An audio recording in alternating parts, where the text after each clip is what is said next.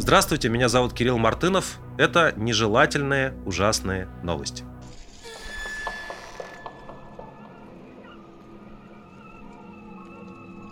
В течение всей недели все продолжают обсуждать удивительные и страшные события, которые происходили в России на прошлых выходных. Э, это, конечно, так называемый бунт Евгения Пригожина, и особенно интересно посмотреть на реакцию на эти события российских властей и в целом страны. Э, давайте начнем с чего-нибудь забавного, наверное. Э, одна из самых забавных вещей, которая произошла на этой неделе, это таинственное исчезновение моего любимого, так сказать, политика, бывшего президента Российской Федерации Дмитрия Анатольевича Медведева. 24 июня в субботу в разгар Э, собственно говоря, мятежа, э, Дмитрий Медведев написал в своем знаменитом телеграм-канале, где он все время пишет оскорбления, упоминает хрюкающих подсвинков, э, всяких там, значит, кровавых слуг НАТО и прочие всякие ругательства он использует. Он написал очень вежливый, короткий пост без единого оскорбления, в котором он сообщил, что нужно как можно скорее сплотиться вокруг нашего верховного главнокомандующего. Вообще слово «сплотиться» в данном контексте звучит, э, я бы сказал, жалко, ну, потому что это такое дежурное слово, обычный глагол, который, наверное, ничего не обозначает. Но вот представьте себе, эти все люди, они как бы окружают такой маленькой толпой э, Владимира Путина и как бы сплачиваются друг с другом, стоят все теснее, теснее, а, пока, наверное, пока, наверное, не знаю, не задыхаются от этой духоты политической, которую они сами создали. После того, как Дмитрий Медведев об этом написал, он исчез. Его не было на заседании Совета Безопасности, а он до сих пор числится одним из руководителей этого почтенного ведомства. А, его никто не видел уже в течение недели. А, нету сообщений прессы о нем, и ничего Дмитрий Анатольевич Медведев не пишет в своем телеграм-канале канале. А, может быть, это не самый, а, я бы сказал, а, плохой исход, потому что те политики, те, то, те люди из окружения Владимира Путина, которых мы на этой неделе видели, они имели бледный вид. И в прямом, и в переносном смысле слова. Особенно, конечно, здесь, помимо самого Путина, отличились участники как раз Совета Безопасности, на который Дмитрий Медведев прогулял. Ну, вот лица лица э, Бортникова, лица Патрушева, Шойгу, крайне печальный в черном костюме. Кто-то сказал, что вообще, по идее, это такой съезд победителей, это люди, которые остановили военный мятеж и страшно собой гордятся. Но почему-то не весело лица простых участников Совета Безопасности. Э, даже, наверное, более они грустны, чем в тот момент, когда Путин их собрал, чтобы объявить о начале войны в феврале э, прошлого года, когда все должны были присягнуть на верность этой кровавой и преступной э, идее. Я бы сказал, что единственный э, человек, чье выражение лица никак не изменилось, это Виктор Золотов, э, бывший охранник и теперь глава э, Росгвардии. Э, ну, по всей причине просто Золотов вообще не очень способен э, мимикой передавать свои мысли. Э, как-то он не про это заточен. В общем, он всегда с одинаковым выражением лица ходит. И во время победы над путчем, над мятежом Пригожина тоже, в общем, все было как обычно. А, Золотов, как говорят к вопросу о Золотове, он э, страшно усилился. Мы узнали от э, из панических заявлений Владимира Путина, которые он сделал на этой неделе, мы узнали, что это именно Золотов и героические росгвардейцы, и вообще группа российских силовиков и военных спасла власть Владимира Путина, героически оборонялась практически до, до, последней, до последнего патрона. Части Минобороны, росгвардейцы, сотрудники МВД и специальных служб обеспечили надежную работу важнейших центров управления, стратегических в том числе оборонных объектов. И вот эти все люди, значит, представлены к наградам, их собрали в Кремле, и Путин рассказывал им, толкал им очередную историческую речь. Он с этими историческими речами, как вы заметили, э, в последнее время зачастил. Правда, эти речи становятся все короче и короче. Если перед войной он читал россиянам, э, ну и пытаясь потенциально всему миру лекцию на 55 минут, если в начале войны его лекция была получасовая, то теперь он дает такие пятиминутки. Хочется сказать пятиминутки ненависти, а, ну, в общем, точно уж не любви. А, так вот, выяснил, что как раз именно Золотов якобы героически оборонял Владимира Путина от опасных бунтовщиков. А, и сначала были слухи о том, что Золотов теперь получит танки на всякий случай, чтобы со своим неподражаемым выражением лица на этих танках кататься. А, вот. Потом Золотов еще рассказал про то, что росгвардейцы передали, мы все, сказал Золотов, передали своим женам заначки прежде чем выйти на последний вот смертный бой с бунтовщиками. О чем конкретно и Путин, и Золотов, о чем они говорят в данной ситуации, совершенно не ясно, потому что мы знаем, что э, летчики погибли, э, некоторые из тех летчиков, которые получили супер странный приказ бомбить трассы во время движения колонн а, Пригожина для того, чтобы Пригожина остановить. Никаких случаев а, боестолкновений на земле, никакой, никакой героической обороны, как вы знаете, в течение этих дней не было. Ну и, соответственно, совершенно неясно, как можно Золотого или кого-то еще из а, российских силовиков, в принципе, представлять каким-то наградам. Я думаю, что если бы, знаете, вот я был бы среди участников этой встречи в Кремле со стороны военных, я бы сделал для себя такой вывод – а, в следующий раз ни в коем случае не вмешивайтесь, если кто-то поедет, не знаю, там, брать в плен Шойгу, значит, и устраивать военный переворот, ни в коем случае не вмешивайтесь в эти события, потому что, ну, как бы, чтобы ты твое бездействие может обернуться наградой, потому что, ну, там, Путину, если он останется у власти, ему очень захочется сказать, что на самом деле все дрались как львы, и российский народ, и российские силовики в едином порыве встали на его защиту. Еще важное исчезновение связано с фигурой генерала Сергея Суровикина. Его российская пропаганда после событий в Сирии, когда этот человек просто отдал преступный приказ бомбить города, э, Алеппо в частности, ну, собственно говоря, не в первый раз, и, видимо, так они и работают. Э, они его начали называть генерал Армагеддон, такая немножко идиотская, я бы сказал, кликуха. Вот, про Суровикина важно еще помнить, что он в 91 году был Э, майором, если я не ошибаюсь, э, значит, советской армии, который, э, который оказался в тюрьме после того, как люди, защищавшие Белый дом в августе 91 года во время путча, погибли под колесами боевых, под гусеницами боевых машин. Вот Суровикин тогда уже был фактически объявлен военным преступником против своего собственного тогда советского российского народа. Э, в Москве все это происходило, но потом его амнистировали, и дальше Суровикин служит как может и как умеет. Сейчас э, про него известно, что он, э, среди прочего, имел некую должность, там, почетную должность внутри частной военной компании «Вагнер», и Суровикин в течение этой недели тоже как бы отсутствует. Он у нас сейчас официальный заместитель командующей российской группировкой войск на территории Украины, оккупационными войсками. И вот этот э, заместитель начальника, как и, кстати, начальник генерального штаба э, Герасимов, э, куда-то они пропали. Ходят, ходили слухи про арест Суровикина, у нас нет подтверждения этому факту, но скорее всего, его действительно допросили о том, как он связан с этим мятежом и почему он сразу полную информацию, если он о чем-то знал заранее, почему он Эм, полную информацию об этом не предоставил. В любом случае сейчас там все э, разбираются, что же со всеми этими замечательными людьми э, случилось. Ну вот как бы смотрите, если, если собрать вместе эту историю э, про, про мятеж, то получается, что выясняется, вы, мы, мы увидели в течение прошлых выходных, что Путина никто не защищает, что территория России абсолютно открыто для любых вооруженных бандитов, если они достаточно наглые, что э, на помощь Путину приходят некоторые посредники. Официально это был Лукашенко, возможно, в этих переговорах участвовал кто-то еще. И людям, которые, э, которые движутся в этих военных колоннах по территории России, им дают спокойно уйти, э, в общем, сохранив им жизнь, их капиталы, их оружие, я думаю, уйти в как бы дружественную Беларусь. Это отдельная тема, что Пригожин может делать э, на территории Беларуси.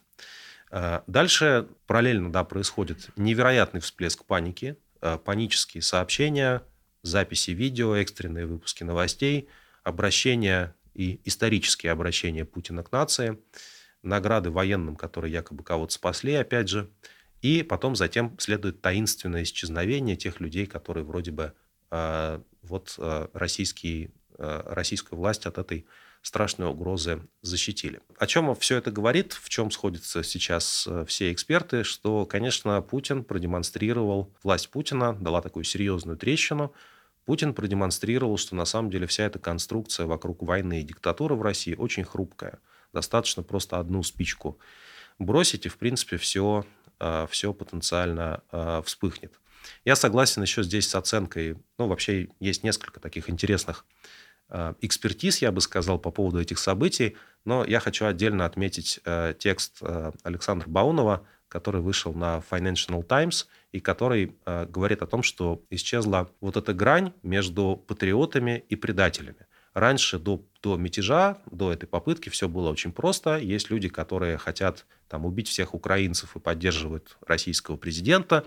И есть национал-предатели, Запад и прочая всякая бездуховная сволочь, которая хочет этому помешать. Сейчас очень трудно э, понять, кто, кто есть кто, кто предатель, кто герой.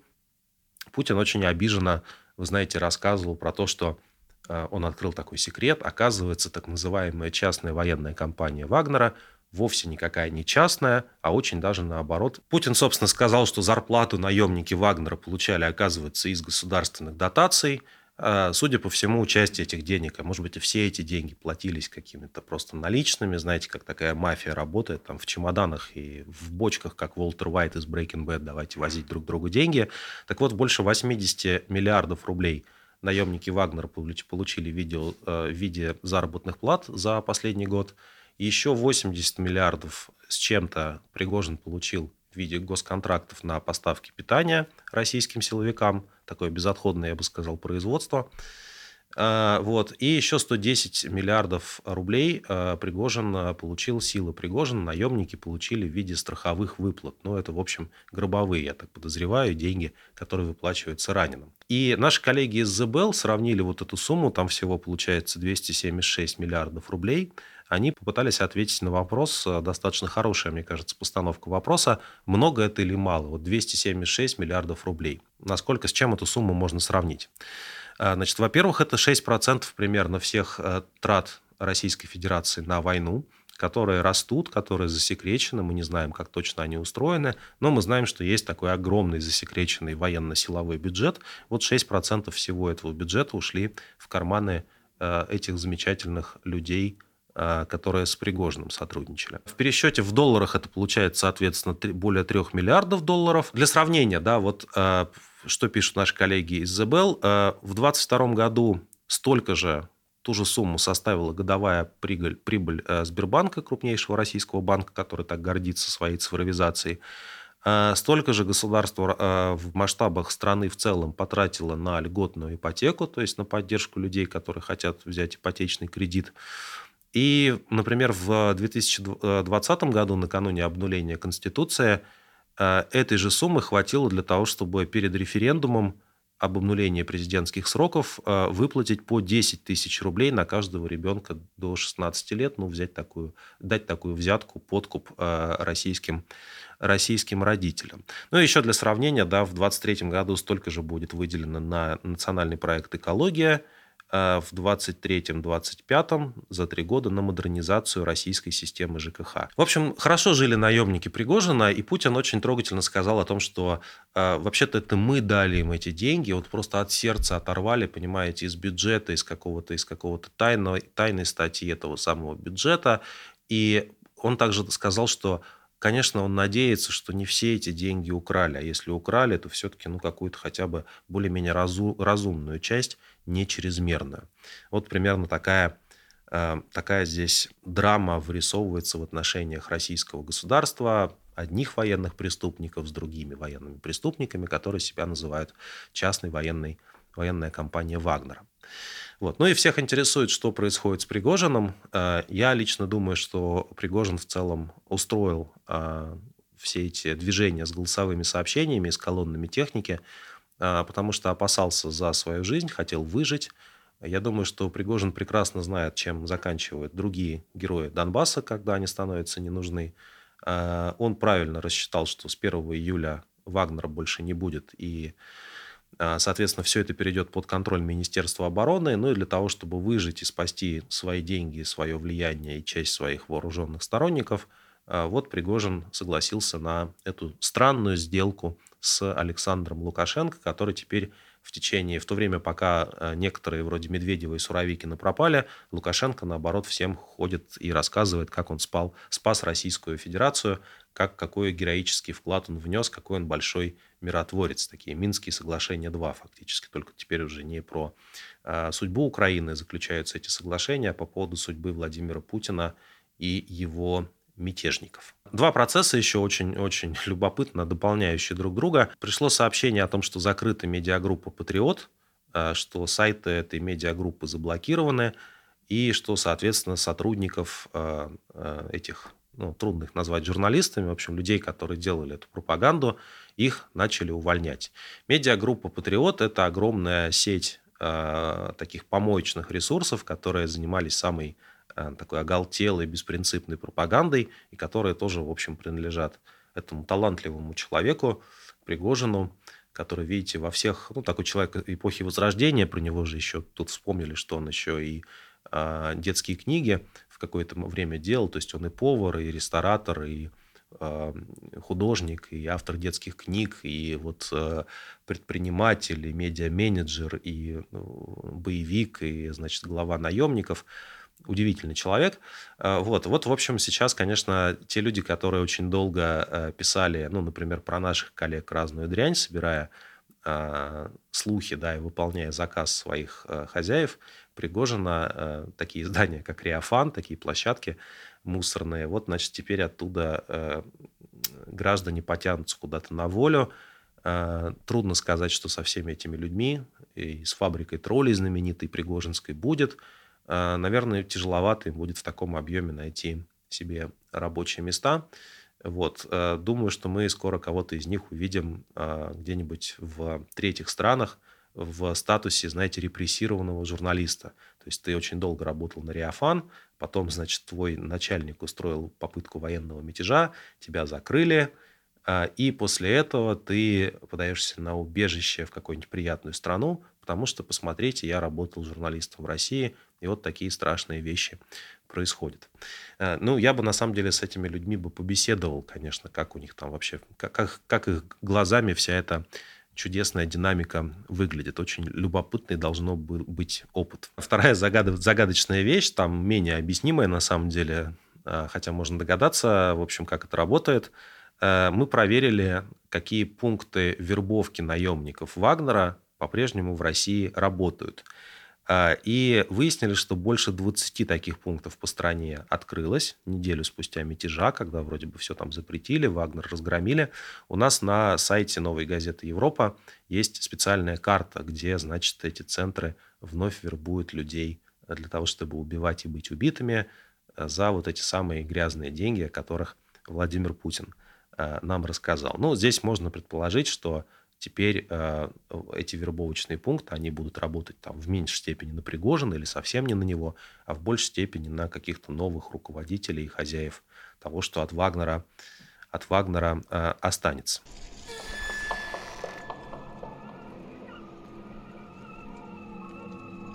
Ну, еще одно событие, связанное с российским президентом, это его странный и стремительный визит в Дербент э, в Дагестане. Э, замечательный город, э, такой, знаете, персидский, видимо, старейший город на территории Российской Федерации и самый южный город еще в России.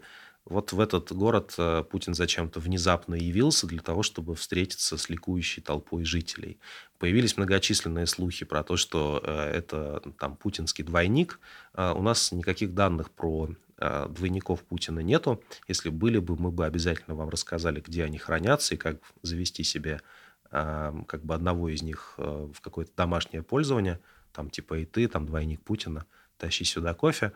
Вот. Но я думаю, что на самом деле подобного рода вещи, э, как экстренный визит э, в Дербент и также экстренный визит, например, в э, уничтоженный оккупированный Мариуполь, который несколькими месяцами раньше случился, я думаю, что э, такого рода штуки можно объяснить тем, что у Путина своего рода, ну, как бы нервный срыв э, происходит. Он решает, что он должен самому себе показать, что на самом деле он э, не боится встречаться с живыми людьми без карантина в какой-то момент времени.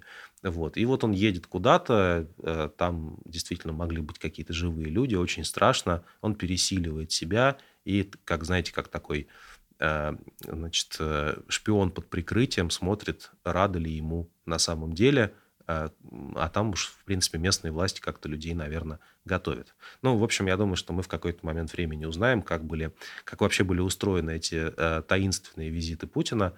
в разные стороны человека, который, да, вы знаете, только за длинным столом встречается с не карантинными людьми обычно. А, вот. Но в любом случае такого рода телодвижения, мне кажется, показывают, что все очень сильно нервничают и все очень сильно нуждаются в защите и любви, я бы так сказал, среди э, в окружении российского диктатора. И сам этот диктатор тоже, в общем, чувствует, что он должен прямо сейчас подтверждать, что он находится на своем месте. Отсюда все эти встречи, речи и полеты.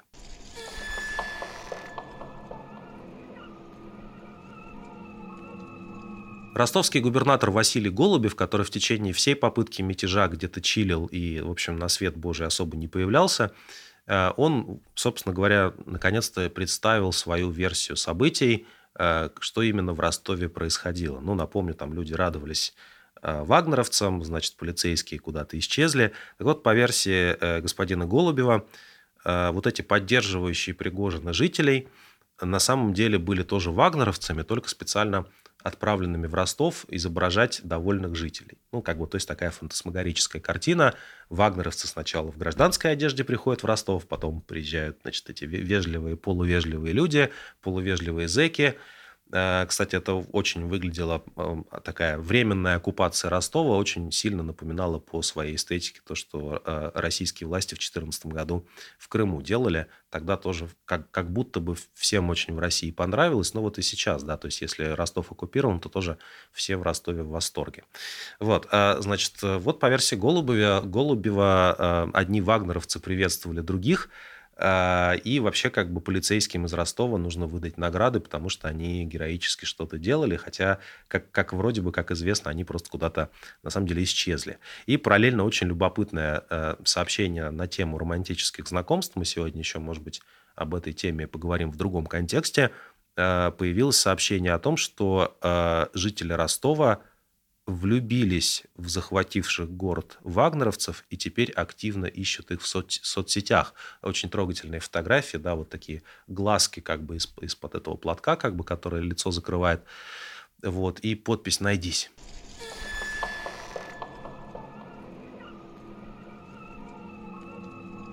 Новую газету Европы тем временем признали нежелательной организацией. Мы пополнили собой списки наших коллег из независимой, э, независимой прессы, э, Insider, Bellingcat, расследовательская группа э, «Важные истории», «Медуза» и некоторые другие. В общем, мы теперь в этой вот категории лиц. Генеральная прокуратура заявила о том, что мы распространяем тенденциозную информацию, которая направлена на очернение э, строя, государственного строя в Российской Федерации, угрожает национальной безопасности. И, среди прочего, Генеральная прокуратура утверждает, что э, мы, значит, пишем о якобы имеющихся в Российской Федерации нарушениях прав и свобод граждан, а также утверждаем, что Россия ведет агрессивную войну против Украины. С точки зрения Генеральной прокуратуры и российских властей все это полная ложь. Понимаете, граждане в России на самом деле наслаждаются невиданными правами и свободами. Ну, сами знаете, как это работает. И, разумеется, никакой агрессивной войны против Украины тоже нету. Один сплошной мир. И российская армия вторглась в Украину, я не знаю, чтобы там, а, чтобы им подарили цветы. Вот, да, чтобы все было как-то хорошо и мирно. Вот, в общем, у нас есть теперь документ, а, в котором Генеральная прокуратура, российские чиновники, они прямо говорят, что те, кто называют там черное черным, а белое белым, будут наказываться по всей строгости а, российского законодательства. Статус нежелательной организации довольно неприятная вещь для работы в медиа. Ну, как она работает, в общем, никому до конца непонятно, но идея заключается в том, что российских граждан за сотрудничество с нежелательной организацией могут наказывать. Под сотрудничеством может пониматься все, что угодно, э, что можно каким-то образом зафиксировать, например, на скриншоте. То есть, ну, например, не знаю что, сделали вы репост э, материала новой газеты в своих соцсетях, вы находитесь в России, и вас за это, соответственно, могут всячески наказать. Э, поначалу спасибо за этот гуманизм административным штрафом от 5 до 15 тысяч, но потом кары могут быть и более суровые. Вот, соответственно, э, соответственно, в зоне риска те люди, которые нас цитируют, эксперты, которые с нами сотрудничают, э, герои потенциально тоже, в общем, под вопросом. И работать с журналистами в таких условиях, честно говоря, не очень приятно и не очень удобно. Я бы предпочел без этой медали э, дальше как бы продолжать нашу, нашу деятельность. Но с другой стороны, вот знаете, как, как бы здесь сразу возникает два контекста, потому что ну, с этого по-хорошему надо было, надо было как бы даже это начать, но мне как раз вот нужна была это, э, нужно, это было противопоставление сделать. Э, потому что накануне, там, за 10 часов, за 12 часов до того, как нас признали нежелательной организацией, э, российские войска ракетами «Искандер» ударили по украинскому городу Краматорск в Донецкой области и погибли, по последним данным, 12 человек, и еще 60 человек получили ранения, и погибли в том числе дети. И, понимаете, вот эти люди, которые наносили этот ракетный удар, они ведь Э, программировали курсы своих ракет, сидя где-то рядом с Генеральной прокуратурой. По идее, если бы Генеральная прокуратура занималась бы защитой прав граждан и законности, то, конечно, уголовное дело нужно было за агрессивную войну э, начинать против тех людей, которые обстреливают э, мирные города и убивают мирных жителей. Но Генеральная прокуратура занята чем-то другим. Она, сидя рядом с этими военными преступниками, они называют нашу деятельность, нашу работу как журналистов – но вот такой преступной, бандитской, нежелательной. И в этом смысле это вещи просто несоизмеримые, да, то есть мы, э, ну, что тут можно сказать? Вот есть, есть бандиты, которые убивают людей. И эти бандиты считают тебя плохим человеком. Ну, в принципе, конечно, надо сказать спасибо, ребята. Ребята, если бы вы нас считали хорошими людьми, если бы вы считали бы, что новая газета Европа, и обращаясь к российским властям, если бы российские власти считали, что новая газета Европа делает что-то полезное для вас, вот это был бы позор, вот это был бы стыд. Знаете, и если бы вы не замечали бы нас, наверное, тоже было бы как-то неприятно. Ну как же мы пишем каждый день про то, что вы делаете, а вы никак на это не реагируете. В этом смысле слова, да, наверное, расстраиваться, э, переживать не из-за чего – военные преступники объявили новую газету «Европа» э, плохими журналистами. Большое вам за это спасибо. Ну и еще, конечно, напрашивается аналогия с предыдущим сюжетом по поводу вагнеровцев. Вот смотрите, если бы у новой газеты «Европа» были бы танки, установки, э, значит, противоракетные для того, чтобы сбивать самолеты, несколько тысяч наемников и 276 миллиардов рублей, это все уже звучит как э, знаменитый мем, да, там, значит, из, из, из фильма, да. Э, значит, у нас было 276 миллиардов рублей кэшем, 5 э, установок, значит, ПВО, танки на тралах и один автор голосовых сообщений. Короче, если бы у нас все это было бы, и мы бы сейчас бы выдвинулись в сторону Москвы и захотели бы захватить кого-нибудь в заложники, например, генерального прокурора – то я думаю, что если бы мы достаточно себя, как бы, так сказать, эм, по-пацански вели, мы были бы желательными, понимаете? Мы на фоне, то есть Пригожин же не является нежелательной, то есть ЧВК Вагнер не является нежелательной организацией. У них все хорошо.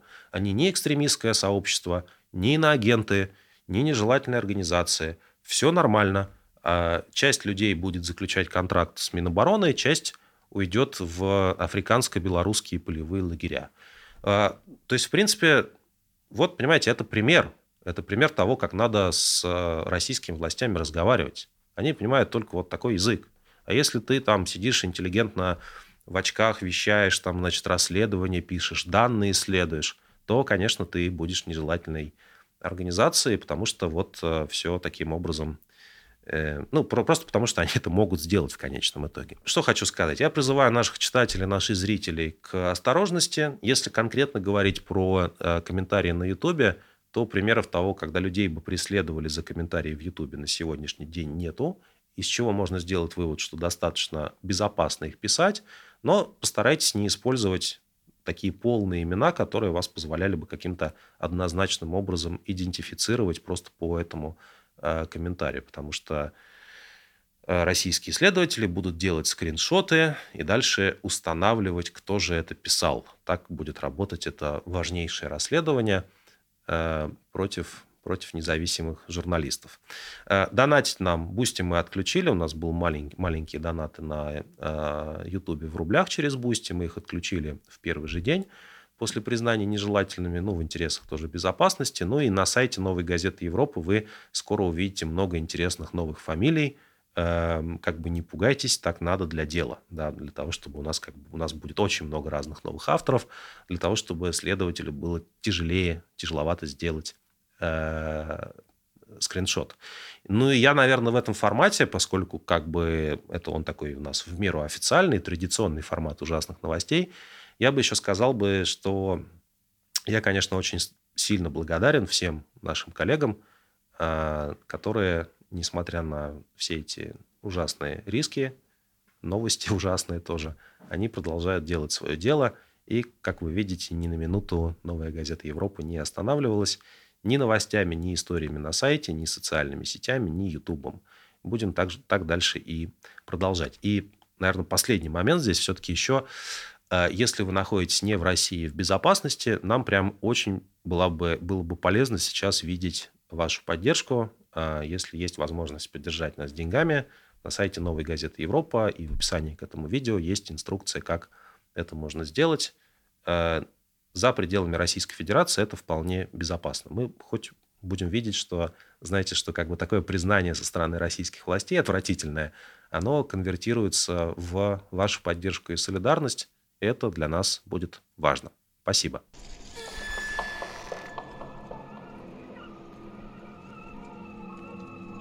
Пожалуй, самая, самая зловещая публикация э, на этой неделе э, была связана с... Она была сделана нашими коллегами из э, издания «Бумага», э, замечательными журналистами, которые специализировались на такой описании городской жизни Петербурга, пока не было войны, но во время войны тоже не промолчали.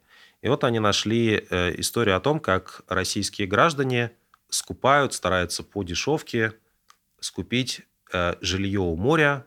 Как вы думаете, где? Нет ни в Ницце, нет ни в Петербурге, там тоже есть море. Э, в Мариуполе. В разбомбленном, уничтоженном городе, откуда бежала большая часть жителей, где многие жители погибли, на руинах, на костях российские граждане, наши с вами соотечественники, они поехали искать себе квартиру с хорошим видом, где, знаете, хороший теплый климат в целом, теплее, чем во многих российских регионах, и откуда можно пешком дойти до моря. Э, вот такая история такого маленького бытового зла. Я здесь вижу, знаете, ну, наверное, среди этих любителей э, моря, среди них есть какие-нибудь просто как бы зиганутые люди, э, у которых их действия вполне сочетаются с их убеждениями, то есть они верят, что э, убивать людей в другой стране – это хорошая идея. Ну и вообще, в принципе, убивать людей – это хорошая идея. И вот как бы на, на радостях можно еще и квартиру по дешевке урвать. Но у меня есть подозрение, что многие из людей, которые, в принципе, сейчас задумались про такие инвестиции, э, с ними никто просто нормально на эту тему не разговаривал. Ну, то есть, э, никто не подошел к ним и не сказал, слушай, ты что, ты творишь, а? Ну, ты же понимаешь, что это чужая, другая страна, э, оккупированная, уничтоженный город – Э, разрушенные человеческие жизни, ну, не знаю, все время возникают какие-то ассоциации со Второй мировой, может быть, не очень точные прям в данном конкретном случае, да, но это как все равно, что вселиться в квартиру, там, не знаю, э, э, значит, евреев в Германии, которых, которых отправили куда подальше. А ты живешь и, и чувствуешь себя счастливо. Вот мне кажется, что если бы с российскими гражданами, если бы у нас было бы ну, если бы у нас, например, независимые медиа или там парламентские дискуссии, простите, за неуместное воспоминания о таких вещах не были бы запрещены, то, наверное, и покупать квартиры в Мариуполе было бы для кого-то стыдновато. А поскольку все это обсуждать запрещено, поэтому э, люди как-то не очень стыдятся своих маленьких, милых потребностей, например, потратить несколько миллионов рублей сбережений на симпатичную, симпатичный вид – Э, из э, такого э, руинированного, захваченного, оккупированного города.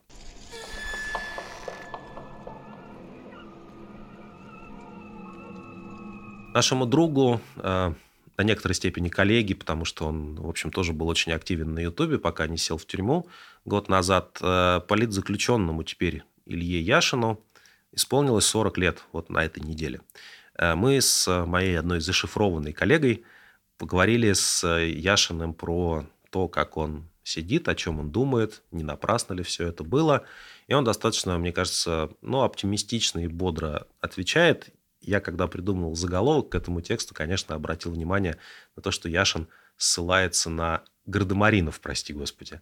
Это вот такой романтический очень фильм про Э, про вот, значит, этих э, учеников э, морского училища, которые, которые все время попадают в там, 18 веке в какие-то передряги, спасая Отечество. Вот Яшин, которому 40 лет стукнул, он, он себя сравнивает с Гардемарином, такой, по крайней мере, у него цитата возникает интересная.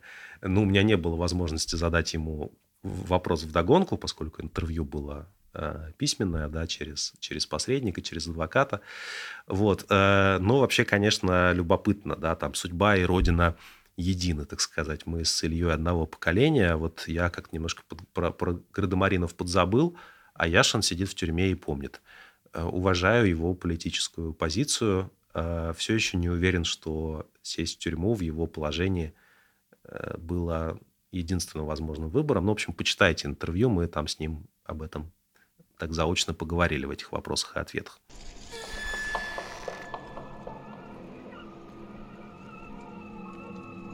Что-то у нас кринжа мало. Ну и к новостям культуры. Продолжается борьба российских чиновников с иностранным влиянием. Знаете, за все такое домотканное, пасконное, постсоветское почему-то хочется сказать. Хотя приставка «пост» тоже, в общем, не очень российская, не очень отечественного производства.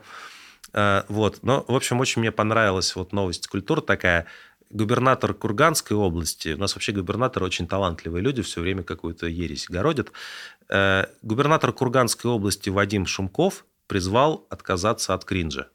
Вот, полностью его цитата выглядит так. Люди, которые путают Пушкина с Есениным, а Великую Отечественную с войной 1812 года, кстати, ну, они действительно похоже называются, одна Отечественная, другая Великая Отечественная, Массово, говорит, пишет Шумков, говорит все-таки, да, использует в своей речи рофлы, кринжи и другую чушь. А началось все с 90-х, цитирую, тогда на фоне обнищания и падения авторитета страны стало модным выискивать иностранные корни. Шумков призывает отказаться от таких слов, как киллеры, мерчендайзеры, менеджеры, дедлайны и кэшбэк. В этом списке меня больше всего э, поражает, что у губернатора Курганской области на первом месте иностранных заимствований слово «киллеры». Возможно, мы чего-то не знаем про э, губернатора, и это, конечно, какой-то кринж.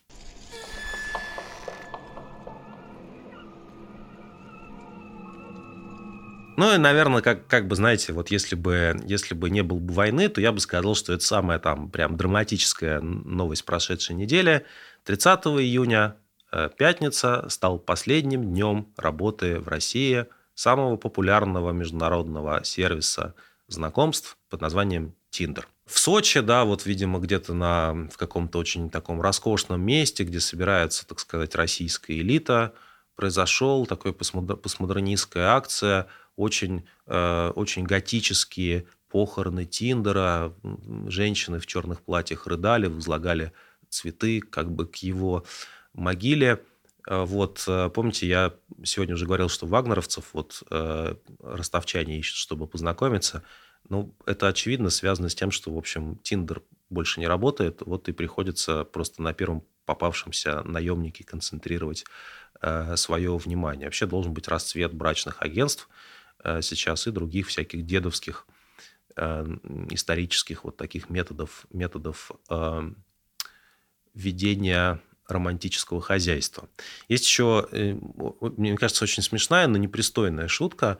Мы, как нежелательная организация, не можем себе позволить так шутить. Мы должны быть серьезной прессой. Вот. Но, в общем, по аналогии с заменой Макдональдса на вкусная точка, эм, предлагается вот народное такое сознание, предлагает, э, предлагает, э, знаете, национальную государственную систему знакомств, которая звучит так, как хотите.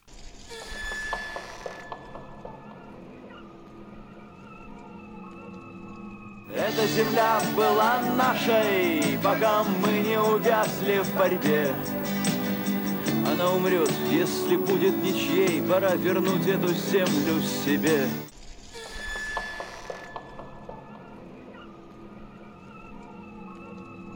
Это были ужасные новости. Э, если вам нравятся, вам нравятся нежелательные организации, ставьте лайк, подписывайтесь на канал «Новой газеты Европа». Нас все еще можно читать и смотреть. И до встречи на следующей неделе. Мы снова вам расскажем всю дрянь, которая случилась э, с людьми на прошедшей неделе.